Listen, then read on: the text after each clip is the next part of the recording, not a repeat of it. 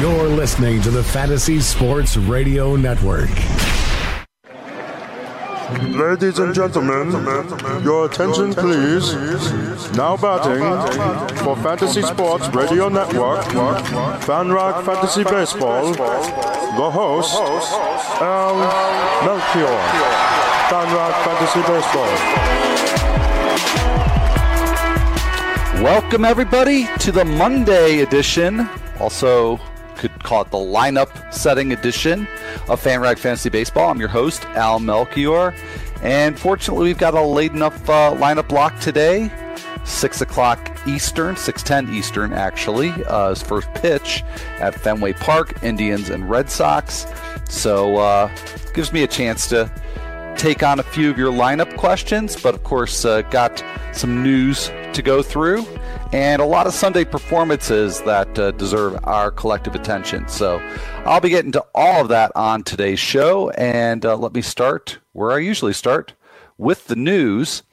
And uh, probably uh, the thing that uh, fantasy owners are most concerned about is Nolan Arenado's hand got hit uh, yesterday in that Rockies Marlins game by a Vance Worley pitch. And fortunately, X-ray showed no break, just a contusion. So uh, Arenado day to day. That is uh, great news for everybody. Uh, so uh, good news there. Tyler Clippard was traded. Uh, the White Sox have just cleared out their bullpen, and now they're clearing out the guys that they got in in exchange for the first time they cleared out their bullpen. Uh, it's really something. Uh, so, addition to David Robertson, Tommy Kahnle, Anthony Swarzak, Dan Jennings. Now, Tyler Clippard on the move, going to the Houston Astros for a player to be named later or cash considerations. Uh, in terms of the options there, Juan Minaya seems to be the consensus uh, favorite I would have to agree with that based on usage patterns, and uh, certainly think he has some closer potential. Uh, good strikeout rate so far this year. But I've also noticed Aaron Bummer, who not only has a, a fantastic name, but he's been used in some setup situations, pitching the seventh and eighth. So I wouldn't completely rule him out. And because Bummer's a lefty, maybe uh, that uh, there could be a, a, uh, sort of a platoon situation there. Uh, on the south side of Chicago. So I, I saw the uh, the news about the trade yesterday, so you know I thought about okay for my Sunday FAAB, and it's always nice when you see these things happen on a Sunday. Uh, should I make any any bids? And I just thought there wasn't enough upside and not enough certainty to bid on Minaya or or Bummer. So uh, hopefully that doesn't come back to come back to burn me. Uh, also in closer news, Paul Molitor reiterated that he is going with a committee with the uh, Twins, and we saw the evidence of that yesterday with Trevor Hildenberger getting a save against the Tigers. So just when you thought Matt Belisle had that thing all locked up, uh, Hildenberger re-enters the picture. So got uh, a little bit more news, but we got to head to break. We got your Twitter questions and a whole lot of hitter and pitcher analysis to come. So stay with me. I'll be right back after this break.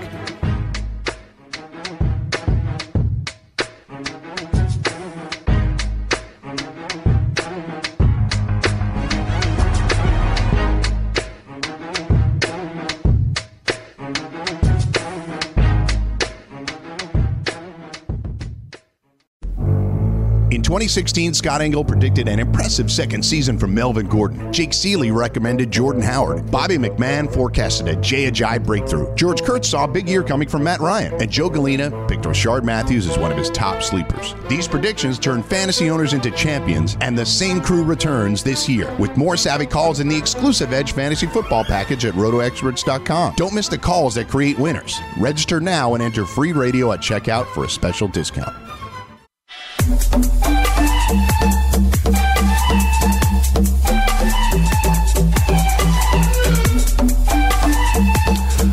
Back. This is FanRag Fantasy Baseball. I'm your host, Al Melchior. And uh, by the way, I got to give a uh, shout out to uh, Mike Florio and uh, the folks who, who produce the show and, and all the uh, the great shows uh, here on Fantasy Sports Radio Network. I got a comment from somebody I'm in a league with league in saying, please give your producer kudos for the great music that they play on your show. So, thanks, Mike. Uh, anyway, uh, let's get back to the news. Uh, Clayton Kershaw has uh, pitched now two bullpen sessions, and uh, he is ready for a sim game. So he's scheduled to pitch one on Wednesday, and that's keeping him on target for a late August return. Uh, this, according to the Los Angeles Times and uh, still some uh, intrigue in terms of who's going to start for the Phillies tomorrow. This is, uh, of course, of great interest to fantasy owners uh, because whoever starts tomorrow most likely gets two starts.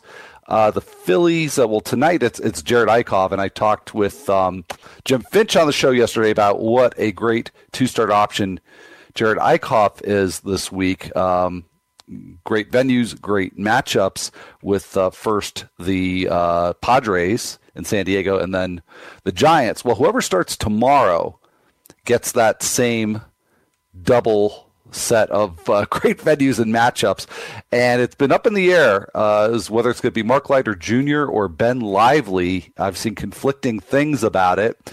Just during the last break, I did another check, didn't find anything definitive.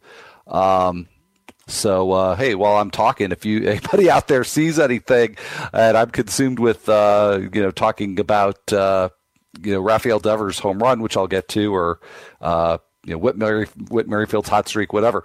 Uh, you know, tweet me or something. Uh, but I'll I'll do my best to to check on that because either I think would be a nice pickup. I know we're running out of time here to set our lineups for the coming week. Uh, I certainly would much rather have Mark Leiter. I mean, if you've seen what he's done in his last couple of long relief stints, it's it's unbelievable. Uh, so, you know, I, I, hold out some hope that he can bring a little bit of that back to the Phillies rotation. But Lively, you know, certainly not as much upside for strikeouts. He's, uh, in fact, very low strikeout pitcher.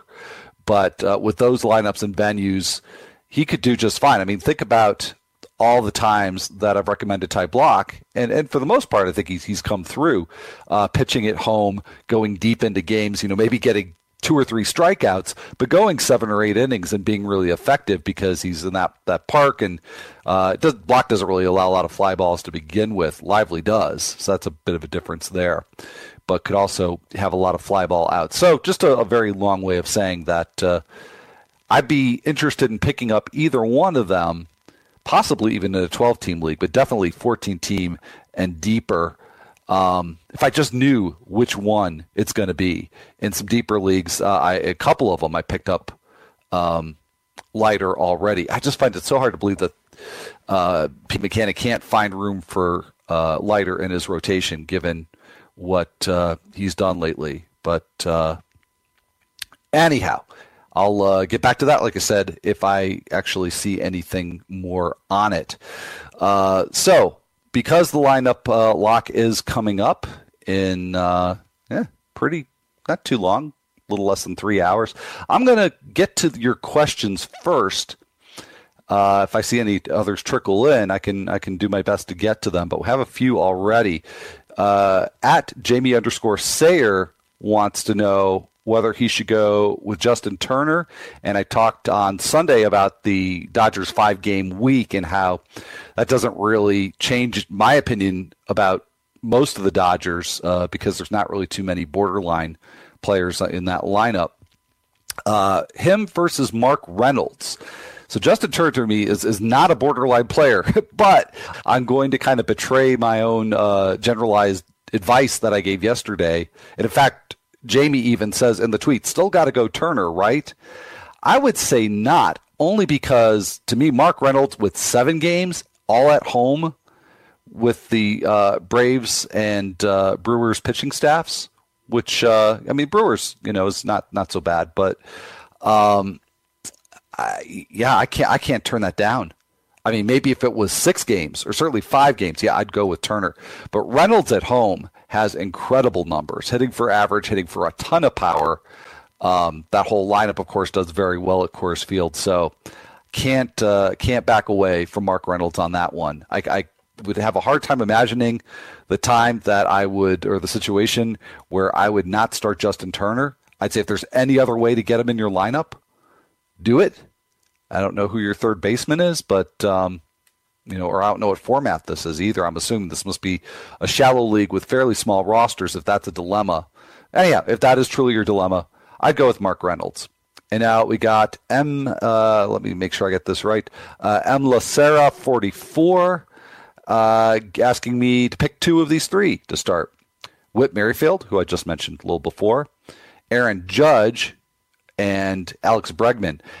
And I know I got a, a tweet from somebody. I'm trying to remember who it was, uh, whether it was somebody I was in a league with or just somebody uh, that uh, I know via Twitter, but uh, saying they were going to sit Aaron Judge this week. I can understand it. I can maybe even see a potential scenario where you would do it, but again, it would have to be a really shallow league. It would have to be a pretty small roster.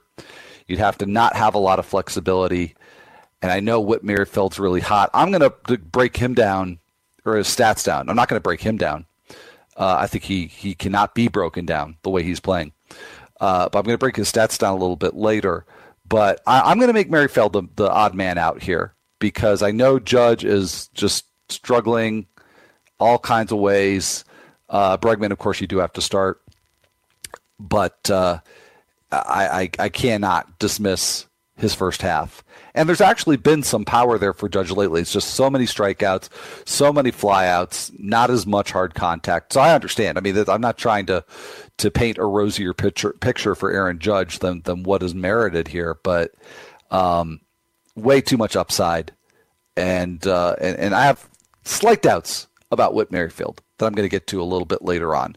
So I would go ahead and, and start Aaron Judge over Whit Merrifield. Another question here two out of three for this week. Uh, Matt Adams with great matchups, Michael Conforto with bad matchups, and AJ Pollock with average matchups. To me, this is an easy one. I would sit Adams and go with Conforto and Pollock. I know Pollock is uh, on a, a, bit of a schneid, but uh, again, you know, sort of like with, with Aaron Judge, I've got to give give him some benefit of the doubt. And um, uh, the the thing with, with Adams, again, if it were a, stronger option, even you know great matchups notwithstanding, if it was a stronger option than Adams, maybe I'd consider sitting Pollock. But I really worry about playing time for Matt Adams. Uh, yeah, I know they start off in Colorado, and maybe those four games are enough. Uh, but there's one game against Kyle Freeland, the lefty, so I doubt Adams starts that one. So you're down to three games at Coors Field. And then on Friday, Matt Kemp is supposed to return. So I, th- that's just that doesn't stack up enough for me to sit AJ Pollock. Can't do it. So um, there you go. Conforto and Pollock would be my choices there. And uh, let's see. I think I'd already got a reply from uh, at Jamie underscore Sayer. Uh, or he's saying 30 team points league. His team is stacked. Obviously. Uh, no, he's asking if he should sit uh, Encarnacion. I would not do that. Sorry, Jamie. But thank you for listening and thank you for the follow up. All right. Well, I'm going to get to one more. Uh, and to be honest, I'm not sure this one was intended for the show because everybody else responded to my directly to my inquiry for uh, lineup questions. But uh, at Belding's brother, hopefully you don't mind me reading this one out loud. I think you might have intended this for the show, given given when I got this. Uh, he needs runs, doubles, and steals in a head-to-head eight by eight drop Maybin for Rajai, Dyson, Buxton, or Brian Goodwin? I would not. I would not. Uh, I would have a little bit of second thought about Buxton or Goodwin. I like them both, but um, and it's actually Goodwin's probably the one who comes closest. But I just think that Maybin is going to give you better uh, all around production in those those categories. So hang on to Cam Maybin. That's what I would do. All right. So, well, thank you very much for the questions. And uh, let's see, there are a few lineups out. Let, let me get to the weather first because I know we got to head to break soon. Uh, the only game that looks like a concern right now is the Reds at the Cubs. Wrigley Field, that is, I'm going to guess that's 705. That is a 705 start in Central Time at Wrigley Field. To Only a 21% chance of precipitation, not too bad at game time, but then it goes up into the 30s and almost to 50% uh, by 9 o'clock Central. So that looks like a particularly dangerous one. So if you were hoping to get two good starts, uh, maybe out of Asher Wojciechowski this week, maybe he doesn't have such a long start today because of rain delay. Just something to think about. Anyway, I will be back with more analysis, some lineups, and uh, all kinds of good stuff. So stick around. Be right back.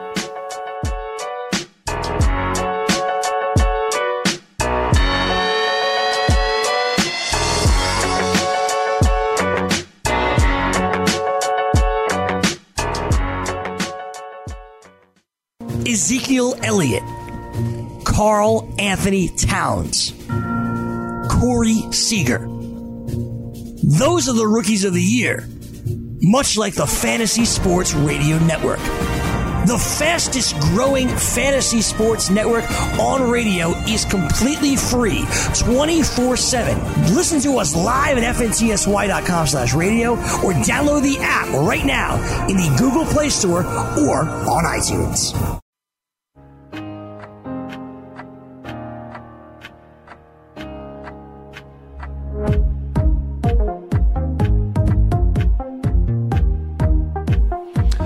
Welcome back. You are listening to FanRag Fantasy Baseball. I'm Al Melchior, your host for this show. And it's time for my uh, daily reminder let you know that you still can take the world's premier 24 7 Fantasy Sports Radio Network with you wherever you go. All you got to do is download the Fantasy Sports Radio app from the iTunes Store or from Google Play and listen for free anytime or anywhere. You can hear Tony Sincata while you're on the treadmill or Greg Sussman while you're on the subway, or relax with the king on the couch or with Jake Ciely when you're jogging. We'll keep you updated and informed wherever you go. So go get the Fantasy Sports Radio app for free right now in the iTunes Store or on Google Play and take the experts with you. So let's uh, take a peek in at some of the hitter performances from Sunday. A couple members of the two homer club. Justin Turner with numbers 16 and 17 against the Padres. Uh, he's uh, been more noteworthy so far this year. Well, I shouldn't say so far. I would say up until recently for his astronomical batting average than for his home run power, but starting to catch up in that department. And he's hitting fly balls at a 48% rate, uh, which is very high. Uh, but he's also getting a lot of base hits on fly balls. So usually there's that batting average power trade off unless you're either hitting just so many home runs that your BABIP doesn't really matter as much, or uh, you're managing to get uh, hits on your fly balls. That's the tougher route to go, I would suppose, and that is the route. Well, Turner is hitting quite a few homers, but uh, he's hitting 174 on the fly balls that don't leave the yard, which is really high. I would say probably close to double uh, what the major league average is. I don't know top of mind what that is so far this year, but it's usually somewhere around 100, uh, maybe a little bit under. So maybe not quite double, but uh, it's it's extremely high. I'm not sure how sustainable that is, but I'm not particularly worried. I wouldn't look at Justin Turner as a sell high candidate. Uh, the power is is absolutely legit. Uh, maybe he is just uh, powering the fly balls enough to you know, to uh, get get above rate above average rate of uh, base hits. He's in a Dodgers lineup that makes it uh, about as easy as it could be to produce runs. So uh, it's been a very very nice season for Justin Turner. Cory Spangenberg is the other member of the two homer club from Sunday. Uh, he is now up to 10 home runs on the season. Of course, that all came in the same game, so that was against the Dodgers. And Spangenberg also sporting a high BABIP, 349, although his is more uh, based on what he's doing on ground balls. And again, Spangenberg more of a ground ball hitter. Uh, so very different in profile than Justin Turner. He's hitting 288 on ground balls, so that's uh, close to 50 points above major league average. Uh, and Spangenberg, a couple years ago, I don't want to say in past seasons, he barely played last year due to injury, but a couple seasons ago, was really good at, at using the whole field and hitting line drives and and I actually kind of liked him as a breakout going into last year and obviously that didn't really work out. But I'm not sure what we're seeing this year is necessarily an extension of what he did uh, because uh, what he did in 2015 because he's been a little bit more pole happy this year. I think that's helped help Spangenberg, Spangenberg, easy for me to say, uh, helped him to uh, hit for better power this year. So I think, unlike Turner, he is potentially he hasn't experienced it yet, but I think he could be due for a little bit more of a trade trade off in the future because he does strike out a lot. So um, that that batting average, which I think now is in the the 270s, uh, that could I could see that dipping around 250 or lower rest of season. I'm not sure how the, the BABIP, uh, given his current trends, are sustainable. Or to put it another way, I'm not sure that the combination of the BABIP and the fly ball uh, or the home run trend is necessarily sustainable. But we shall see. But the big home run, the, the home run heard uh, maybe all around the world last night uh, because of the velocity with which it was hit, uh, was Rafael Devers' game tying home run in the ninth inning at Yankee Stadium. That is his fourth home run of the year. Uh, now, nice little bit of data from David Adler of MLB.com uh, that I saw on Twitter that uh, that pitch uh, was off of a 102.8 mile an hour fastball from Aroldis Chapman. That is the fastest pitch ever hit for a home run since they started tracking pitches uh, in 2008. That's pretty incredible. But then again, you know, even now, there's not a whole lot of pitchers that can uh, be be flirting with 103 on the radar gun. So, pretty incredible stat there. But uh, Devers has really lived up to the hype. And I know I was a, a little, uh, I think skeptical is maybe too strong of a word, but lukewarm is probably a better word uh, uh on Devers when he came up, just because he didn't get a whole lot of time in AAA. I figured there was the possibility that he'd do really well, but I didn't want to really um, invest a whole lot in that possibility. But uh, since he's come up, uh, he is batting 328. He's got four home runs, 10 RBIs, and nine runs in 15 games. That's incredible. So uh, he's uh, definitely made the the transition, Rafael Devers. Uh, Whit Merrifield talked about him earlier, had a question about it earlier, actually recommended one owner sit him in a uh, lineup dilemma. Uh, but yeah, he's really exceeded uh, just about everybody's expectations. And I, I, in a second, want to get into his minor league numbers because they sort of confirm what he's doing, but I think they also sort of offer a bit of caution. So I'll explain what, what I mean by that. But on Sunday at Guaranteed Rate Field against the White Sox, Merrifield with a three hit game. Seems like he has a lot of these multi hit games. Three for six, uh, hit his 14th home run and his fifth triple of the year. So, you know, Merrifield's got the speed. He's got 19 stolen bases, but that's also translated into some doubles and triples for him as well. And uh, the 14 home runs, certainly something I would not have expected Merrifield to have at this point in the uh, point of the season. Now, his fly ball rate this year is much, much higher than it was last year when he didn't hit for too much power. 44%. It's not extreme, but it's it's higher than it was, and uh, it it uh, certainly leans toward the side of being fly ball uh, friendly. Uh, but he had a 43% fly ball rate last season at AAA Omaha. And in 69 games, because remember, he, he was up with the Royals for a lot last year. So he only played 69 games at AAA. He did have eight home runs and 20 stolen bases. I don't think anybody's, I haven't seen anybody question his stolen base product, production. I don't think there's any real reason to. But eight home runs in 69 games. And yes, it's AAA, you know, different level of competition, obviously. But that maybe puts his performance in, in a, a, bit of a different light. I mean, so basically what that says, is okay, if you can hit six home runs in 69 games of AAA, then over a full major league season, and and I know Merrifield hasn't been a regular the entire season, but you know even so, you figure okay, pretty fair to expect maybe a dozen homers, you know, somewhere in the 10 to 15 range seems very fair. Uh, of course, Merrifield's on pace to go well past that.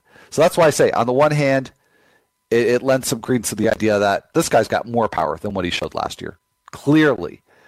Uh, but is he somebody that we should expect to be uh, a 21 homer hitter for the whole season?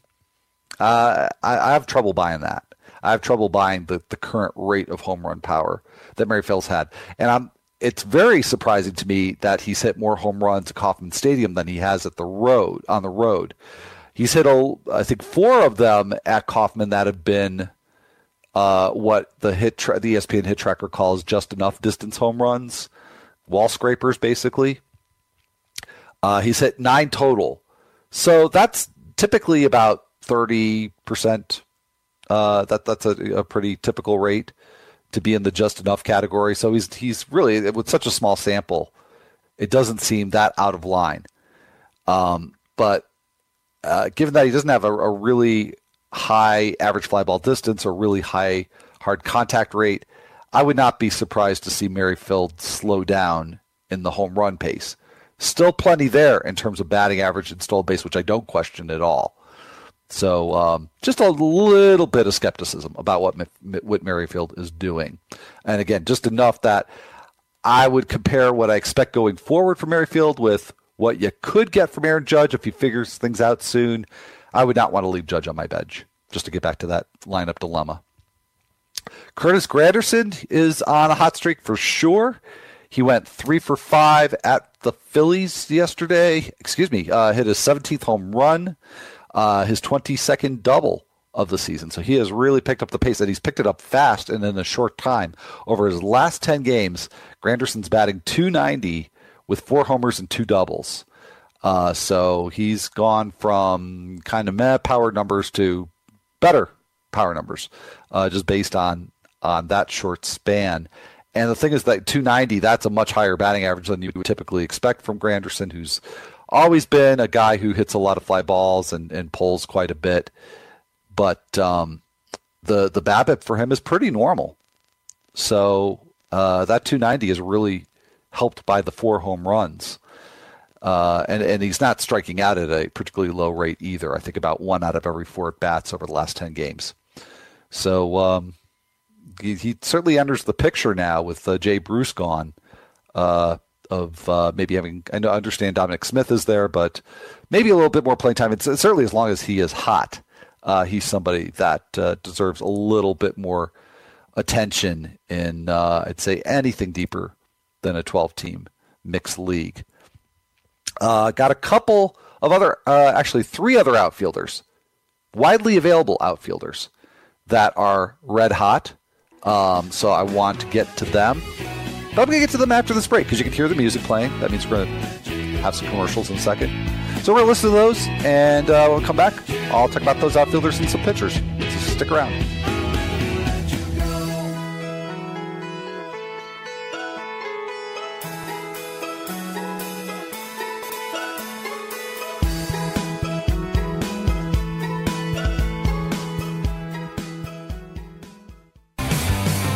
Have you ever wanted to have a fantasy expert in the palm of your hand?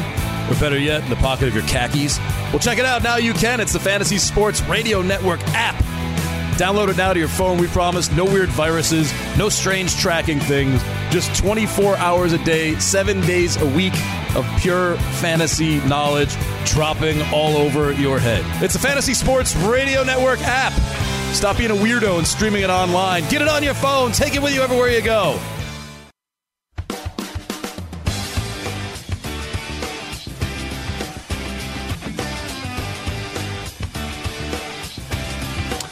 Welcome back, everybody. You are listening to FanRag Fantasy Baseball. I'm your host, Al Melchior. And uh, let's get to some lineups because that might be something you have a little bit of interest in with uh, first pitch creeping closer and closer and closer. A uh, few players notably absent.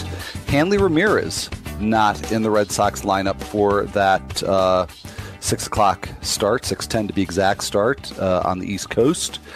Uh, so you've got Eduardo Nunez at DH, and uh, la, la, la, let's see, I think it's Brock Holt. It is Brock Holt playing uh, second in place of uh, Nunez. So there you go. Mitch Moreland at first and hitting cleanup against the Indians and Trevor Bauer. You got Doug Fister going for the Red Sox. And uh, speaking of the Indians, uh, there is no Austin Jackson in the lineup. And I'm going to talk about him momentarily because he is one of the three outfielders who had a nice game on Sunday and has had a whole bunch of nice games lately. Uh, so not in the lineup today against Fister. Uh, and once upon a time, you figured Jackson was only going to play against lefties, but he has been playing more against righties and hitting righties well this season, really hitting everybody well. Uh, and I'm going to feature him in this week's waiver wire column on FanRag, which I'm going to get to, by the way, right after the show. Uh, I promise. So, uh, also, Ray's lineup is out. No Mallex Smith. You have uh, Peter Bourjos patrolling center field there for the Tampa Bay Rays. Blue Jays and Marlins lineups are out, but I didn't see anything there particularly noteworthy. So uh, that catches us up, catches us up on that. So uh, yeah, back to those three outfielders that I mentioned just before the break. Austin Jackson, one of them, went two for four with his fourth home run of the season uh, at the Rays on Sunday, and that takes his batting average up to 312 on the season. So as I just mentioned, hitting much, much better against righties this year than he uh, typically has. Uh, the 312 would be a career high. So would his 40% fly ball rate and his 37% hard contact rate. So that's a kind of a nice across the board scan uh, that all points in the right direction for Austin Jackson, along with the improved splits. Um, I just yeah wish that I could be a little bit more certain that he was going to play every day. Uh, it would seem like Abraham Almonte would not necessarily be a roadblock, but um, he's certainly worth picking up in deeper leagues. Uh, I think it's very premature to go after him in anything less than let's say 15 team. I think that's kind of the the tipping point there, uh, where you might have a little bit of a dilemma. Uh, 15 team mixed league, but he's widely available. So if you're an AL only league or or really deep uh, deep mixed league, good chance Jackson's out there. Very good chance that he can help you this year. Eddie Rosario is a little bit more owned and becoming very popular because uh, he's coming off a very nice stretch. In fact, he was the American League Player of the Week this past week. Finished it on a very high note with a two, th- two for three performance, including a walk uh, against the Tigers.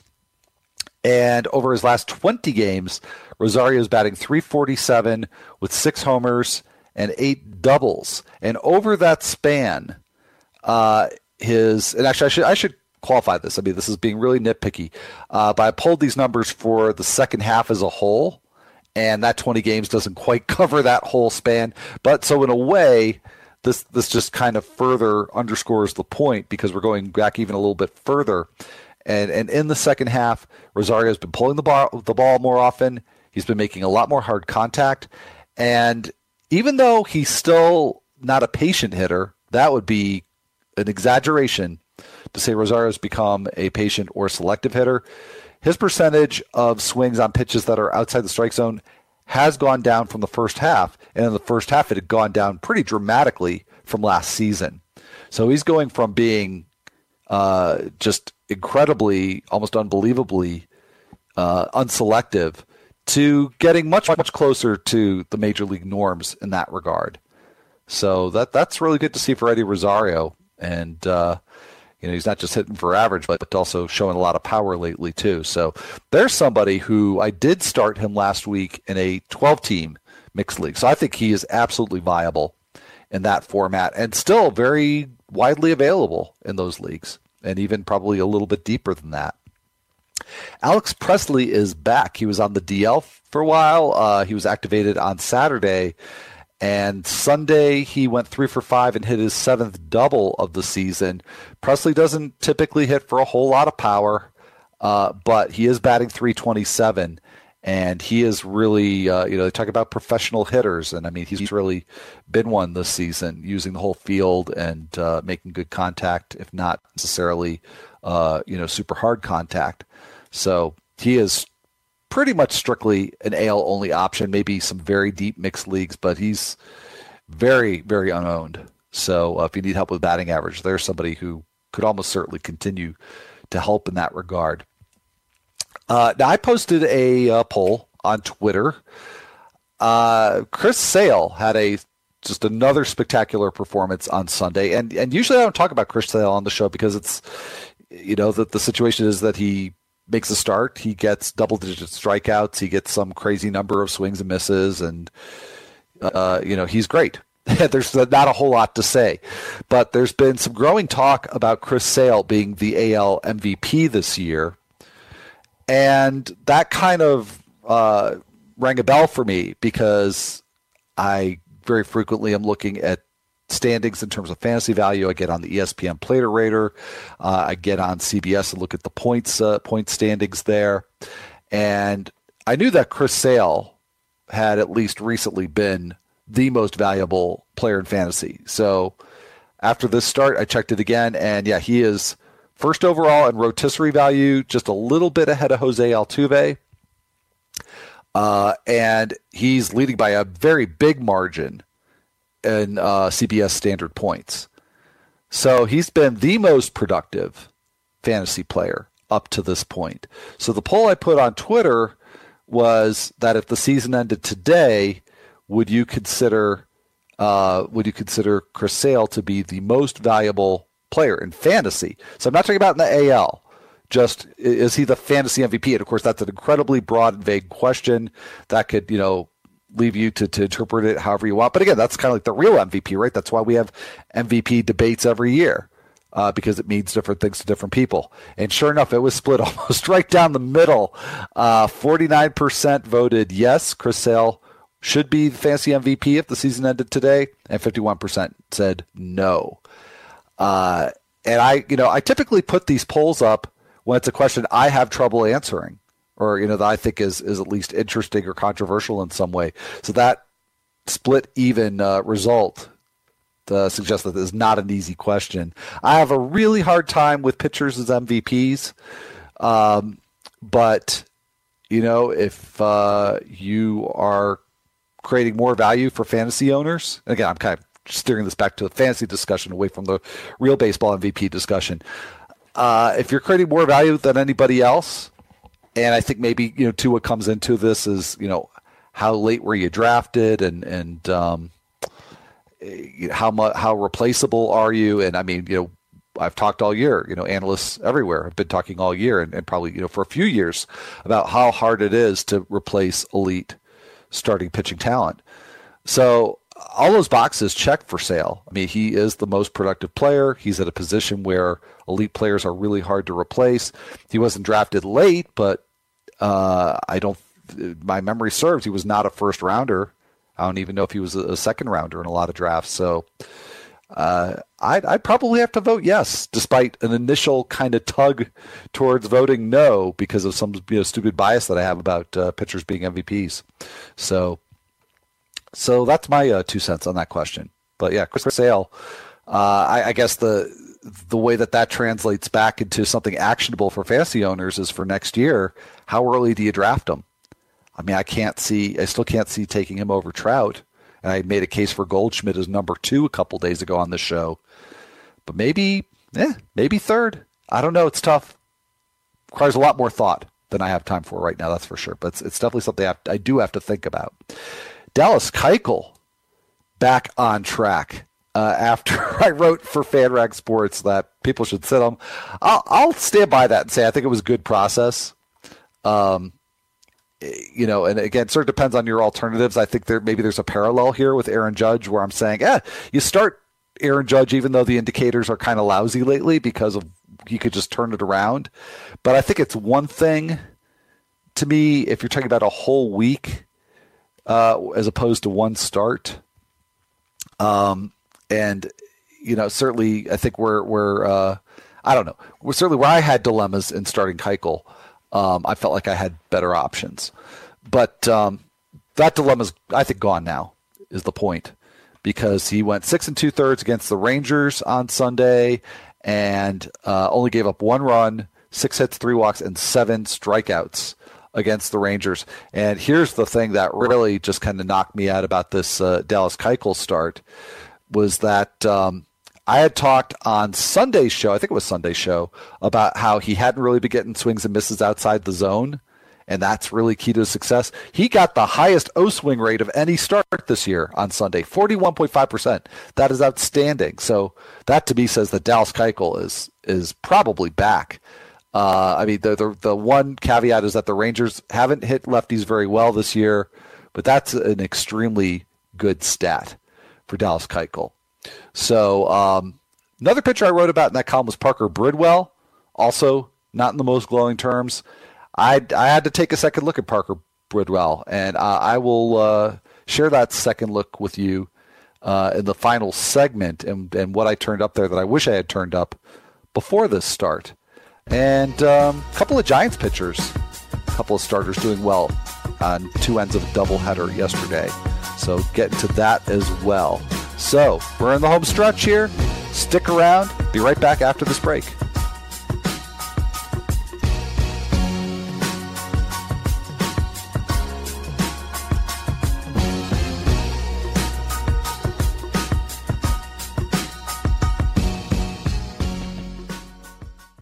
It's the summer, but you can already feel the howl of the winter wind. You don't want to go to the beach. You want to break out that heavy coat and head for the stadium parking lot because nothing makes you feel warmer than football season. But you don't have to wait for the calendar to flip a few times at rotoexperts.com, where fantasy football season has already started. The award winning team at Roto Experts has you ready for the new campaign with the return of the exclusive Edge Fantasy Football Package for 2017.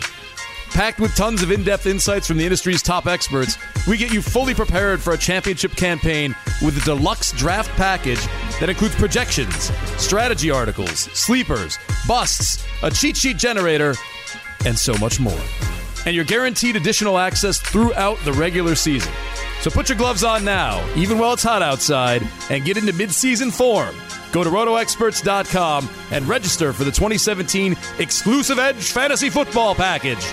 Enter code FREE RADIO at checkout for a very special discount.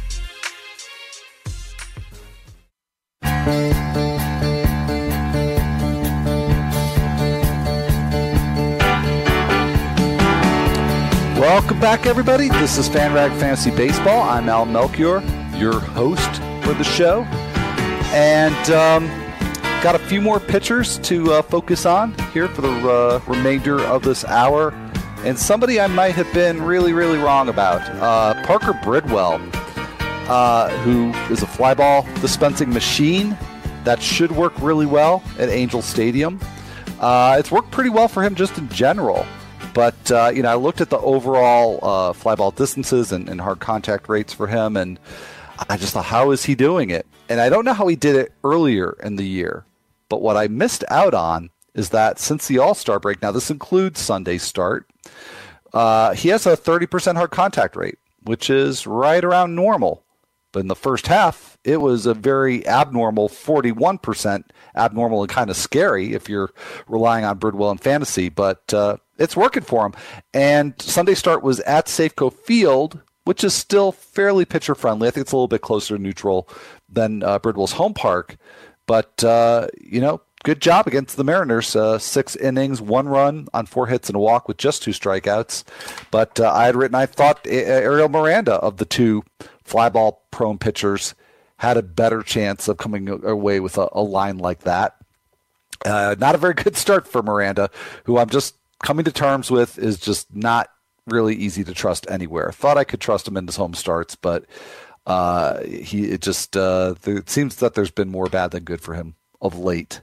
Uh, Parker Bridwell, though, uh, definitely had to rethink that one. So I still would be terrified to use him in any kind of park that was uh, probably even neutral and definitely not hitter friendly. But uh, a lot of his starts uh, it's certainly in Anaheim and places like Seattle. Um, you know, that's uh, that's going to probably work for him really well. Chris Stratton uh, started the first game of the Giants doubleheader in Washington, and he had a really nice outing. Went six and two thirds uh, that were scoreless, five hits, just one walk, and 10 strikeouts. I have to say that was the part that probably was the most surprising to me. Stratton, not a really big history of being a, a strikeout pitcher.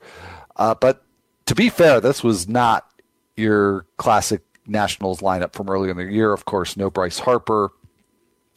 Um, and there's no Daniel Murphy in that lineup either. He sat that one out. He did play in the second game, and we'll get to that one in a second. So not a lot of big bats really uh, in that lineup. Uh, you had Rendon in there and uh, Ryan Zimmerman, and then really kind of went down from there. But uh, so you know, is that the, the pitcher or the matchup? I'm gonna say that's probably the matchup because I just maybe the venue helps a little bit too. I just was very surprised to see those kinds of numbers from from Chris Stratton, but uh, we'll see. We'll see next time out for him. Uh, the second game, oh, and I, am sorry, I should have mentioned Sam Dyson. This is actually very important. Sam Dyson got the save for the Giants in that one, and report from the San Jose Mercury News that Mark Melancon's going to be eased back into the role, much in the way that Zach Britton was in Baltimore. So don't drop Sam Dyson just yet. Could maybe get a couple more saves in there. And the second game, Matt Moore, very nice start for him seven innings, just two runs on seven hits and no walks with nine strikeouts. Daniel Murphy in the lineup for that one. Uh, and talked about Dallas Keuchel's start earlier with all the swings that he induced on pitches that were out of the zone. 41.7% for Matt Moore. And this is somebody who doesn't uh, you know, who, who walks a lot of batters, so really needs to have that to happen. So there was a, a, piece written about him recently saying he was really working hard to try to figure out where things had gone wrong this year. Uh, maybe it's just coincidence and not correlation, but I'm suddenly kind of intrigued by Matt Moore very interested to see how he does the next time out. That is it. Uh, you will now have to wait for me and my next time out, uh, which will be tomorrow, by the way. Tuesday show, same time. Uh, see what's happening in baseball tonight. So look forward to seeing you then. Have a good one.